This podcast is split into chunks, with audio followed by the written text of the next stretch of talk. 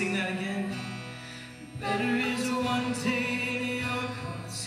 Better is one day in your house. Better is one day in your house than a thousand elsewhere. Better is one day in your cross.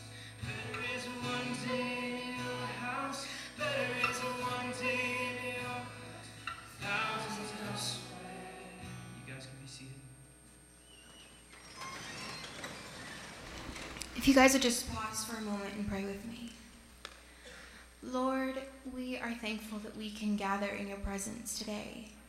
We love you, and we ask that you would soften our hearts to your words, Lord, and that your spirit would be present, um, that we would feel your love, and we would not forget that you are with us every day, all day. When we need you, when we feel like we can ignore you, God, you are there, and we thank you for those things. Amen. Awake my soul, O God, and make my heart steadfast. For I will make music and sing of you among the people. Awake my soul, O God, and make my heart steadfast. For I will make music and sing of you among the people. Awake my soul, O God, and make my heart steadfast. For I will make music and sing of you among the people. O sing to the Lord a new song. Sing to the Lord all the earth. Sing to the Lord, bless his name. Tell of his salvation from day to day. The Lord is King. Let them praise your great and awesome name. Holy is he. Mighty King, lover of justice, he has established equity. He has executed justice and righteousness. Holy is he. Awake my soul, O God, and make my heart steadfast. For I will make music and sing of you among the people. For great is the Lord, and greatly to be praised. Declare his glory among the nations, his marvelous works among all the peoples. Honor and majesty are before him. Strength and beauty are in his sanctuary. Awake my soul, O God, and make my heart steadfast. For I will make music and sing of you among the people. Worship the Lord in holy splendor. Tremble before him, all the earth. Say among the nations, the Lord is King. The world is firmly established. It shall never be moved. Let the heavens be glad, and let the earth rejoice. Awake my soul, O God. Awake my soul, O God. Awake my soul, O God.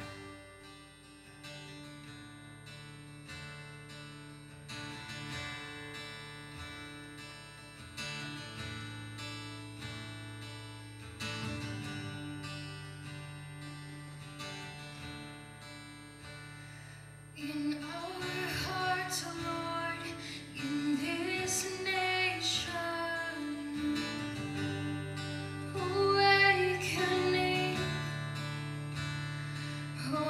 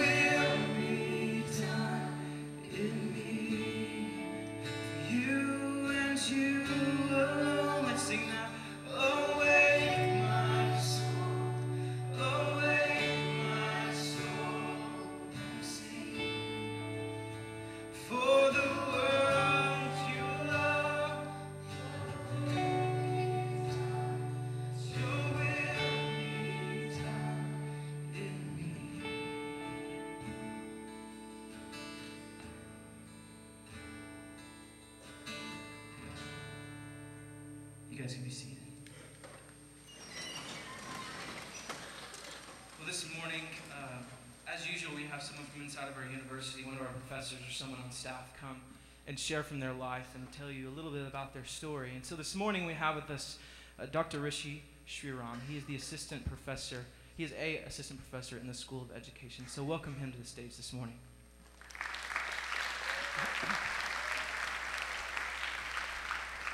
Good morning. Uh, I consider it a privilege uh, to speak to you for a few minutes uh, this morning. And I thought I would share with you a little bit of my story, if that's okay. You may think uh, upon hearing it that my story is unique, but I'm really not so sure that it is, and I hope to show you why. My parents immigrated from India in the early nineteen seventies in search of the American dream. They moved from India to Buffalo, New York. So instead of finding the American dream, they found snow. Uh, but eventually they moved to Texas, and that's where I was born.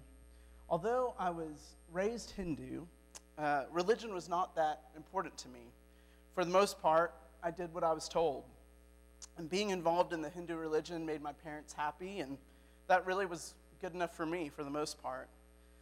That is until I encountered a, a real turning point in my life. I was walking through my house, and my dad and my brother were talking. And it was one, one of those moments where you could feel the tension as soon as you walked into the room. And I tried not to listen, but you can't help listening in those kinds of situations. And I was twelve years old at, at the time. My brother was eighteen. And I heard just enough to figure out that my brother had become a Christian. It was shocking. Are you nuts? I felt like he was rejecting his family in order to become more American. It was devastating for all of us. And of course, there was lots of yelling about it. So here I was, conveniently living life with little thought to religion. But when my brother left Hinduism for Jesus, it forced me to begin to think about what I really thought about God. Is there a God? If so, what is he like? My first reaction was to take Hinduism more seriously than I ever had before. I wanted to understand the religion that I was brought up in. I learned chants. I participated in ceremonies. I prayed to idols. My parents were so proud of me, and I loved it. I remember my dad once saying to me, "At least I have one Hindu son." But the more I devoted myself to Hinduism, the emptier I became. It was pleasing my parents, but it was not feeding my spirit. Did I really believe any of this stuff?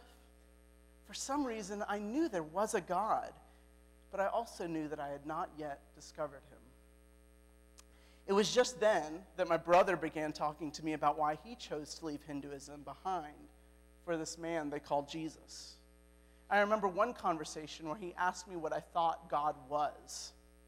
I thought that a really odd question. What is God? And I didn't have a response. So he told me that he thought that God is love. Now, in Hinduism, we have a god of money, we have a god of war, we have a god of lots of things. But I had never once run across the idea that there was a God who actually was love. And the thought that God might want a relationship with us, with me, it had never crossed my mind.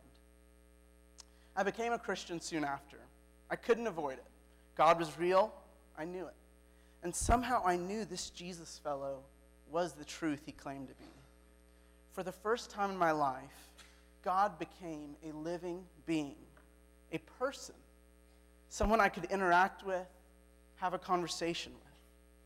It was really crazy to me. But there was still that matter of what to do about my parents. You see, my brother had made the stupid mistake of actually telling my parents that he was a Christian. I was much smarter than that. I thought there was no better way to celebrate my newfound faith than to completely lie about it. I was thirteen at the time, and I was fully planning on hiding my belief in Jesus until I left home for college five years later. As you might guess, it didn't last that long. I'm, I'm proud that I kept it up for seven months, actually. Uh, but, but at one point in the middle of March, I sensed that God was telling me to tell my parents that I was a Christian. It came upon me suddenly, not really as an audible voice or anything like that, but just as this kind of profound sense in my spirit that this is what I needed to do and that I needed to do it now. My dad was out of town on a business trip, which I was thankful for because he would be much scarier to tell than my mom. So before I could talk myself out of it, I entered into my mom's bedroom and I told her I was a Christian. Now, I had seen this before with my brother, so I was ready. I was ready for the screaming, the shouting, the threats, et cetera. I was scared, but I was ready. But they never came. Instead, a look of profound hurt came across my mom's face. Tears filled her eyes, and she just told me to get out of her room. It was awful. I found myself wishing for screaming and shouting. The next day, the only thing my mom said to me was to not tell my dad until he got back from out of, out of town, or else he might have a heart attack. I gladly obliged. But the following day, my mom came into my room and told me that my dad was on the phone. I was terrified. Surely she had not told him what she had told me not to tell him. I picked up the phone and, for, and forced out the fakest normal hello that I could muster. It turns out that my dad was simply calling me to congratulate me on an award that I had won at school for a poem that I had written. Ironically, the poem was about Jesus, but he didn't know that, and I thought it best to leave out such details. Just when I thought I could get off the phone and escape the awkwardness, my dad said something that really caught me off guard. "God must be really blessing you in your life," he said. Why in the world would he say something like that? It was not typical for my dad to bring up God so directly. Surely he did not know. Surely my mom did not tell him. "Yeah, I guess so," was my brilliant response. I was just so ready to end the conversation and get off the phone. But my dad pressed on. "And I hope you know which one," he said. Was this a challenge? It slowly dawned on me that my mom had told him I was a Christian after asking me to wait until he came home from his trip. And now my dad, knowing my secret, was trying to pry it out of me. It was a challenge. I couldn't believe it. What was I to do? What any normal thirteen-year-old would do, fight back. If my dad was going to challenge me, then I was going to challenge him. "Yes, I do," I said. "The question is, do you know which one?" "Which one is that?" he asked. "Jesus Christ," I professed. Silence. There was just silence on the other end of the phone. At first, I thought I shocked him with my boldness. But slowly, over the seconds, I began to wonder if maybe my mom had not told my dad after all. Is it possible that I had just told my dad by accident? Sure enough, that's exactly what had happened. Once again, I was prepared for the attack. But once again, I was disappointed. Instead of yelling at me and threatening me, my dad told me that he would not eat again.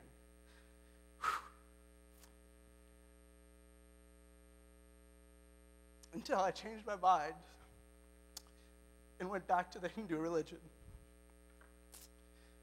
As you can imagine, I was stunned. I didn't know what to do, but I had found God, and there was no turning back for me.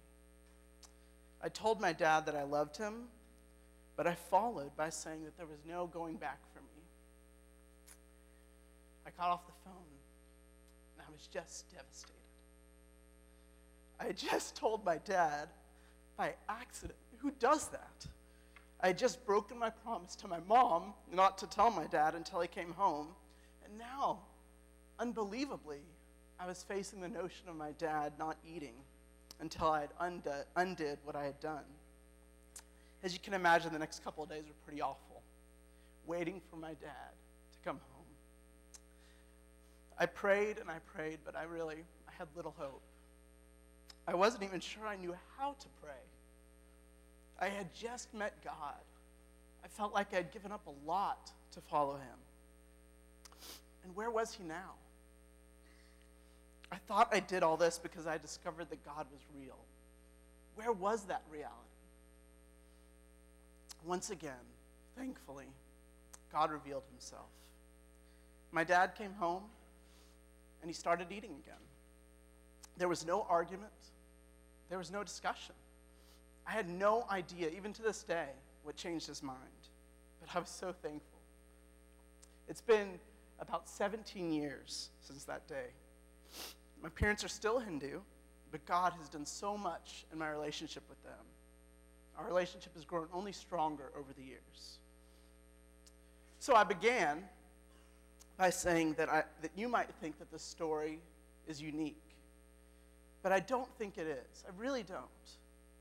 So the question is, how does it relate to you? In Matthew nineteen, Jesus says that everyone who has left houses or brothers or sisters or father or mother or children or fields for my sake will receive a hundred times as much and will inherit eternal life. I think in some way, don't we all have to leave what we've been taught? Don't we all have to decide for ourselves what is real? What is true? I did not trade one set of ideas for another set, nor did I trade one religion for another. I traded things that had been handed to me for the person of God. I used to think my testimony was so full of hardship. I mean, obviously, it's pretty emotional. But I now see it as such a gift. I think those of you who may have been brought up in the Christian faith actually have a harder time in some ways than I did. You see, you've been taught the right things. For so long, you've been taught the right things. But suddenly, can't they just kind of become things?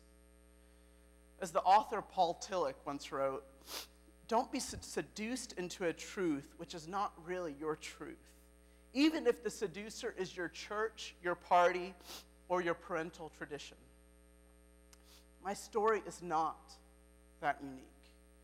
We are all searching for truth amidst the correct and the incorrect things that we've been taught. Truth is found in a God who is real, who is alive, who can be known. And now is the time to give up what you've known and discover that God. Thank you.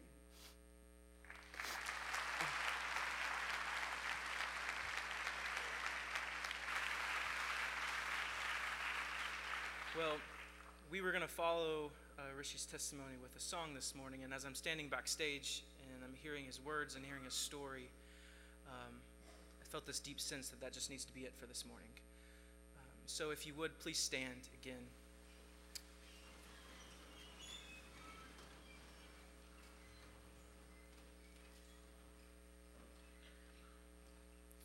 May you go this morning retelling yourself this story, and may the peace of God, which transcends all understanding, be with you as you go. Go in peace.